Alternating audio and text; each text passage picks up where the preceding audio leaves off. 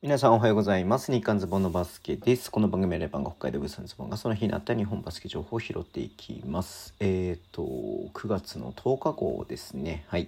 えー、今日週末でね、プレシーズンゲームやってましたけれども、YouTube の方でね、話してますので、ぜひそちら見ていただければなというふうに思います。えー、そして今日からね、始まったんですけれども、U18 日清食品リーグというところで、うん。あのね、えっ、と、高校生が U18 ですよ U18 の、えー、トップリーグということなんで、えーと、高校がね8つの高校男女8つずつなんで、まあ、16校なんですけれども、うん。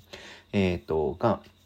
えー、その辺りのね、リーグ戦を行うっていうので、この U18 トップリーグ、えー、日清食品リーグっていうのはね、はい、えー、と、行われてるということだったんですけれども、まあちょっとね、あのー、2試合は、えー、ちょっと延期という、延期なのか延期になっちゃったんですけれども、えー、帝京長岡と招致深谷の試合は、帝京長岡が勝って、、はい。えー、中部第一と、えっ、ー、と、福岡第一は福岡第一が勝ってという感じで、まあ、まずね、ここ一つ、えー、行われたと、一つや二つが行われたという感じです。うん。で、えっ、と、明日もだから行われる予定だったんだけれども、はい。えっ、と、そうだね。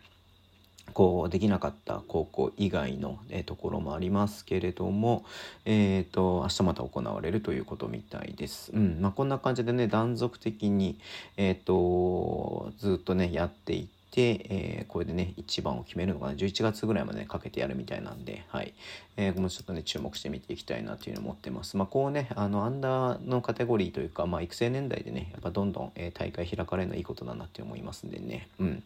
はい、えー、注目していきます。ということですいません。今日ね、あの、あんま話すことないんですけれども、これでお会いしたいと思います。Twitter でももう一度発信します。ぜひフォローお願いします。YouTube 毎日やってます。ラジオトークのペで聞いてる方はボタンを押してください。では、今日もお付き合いいただきありがとうございます。それでは、いってらっしゃい。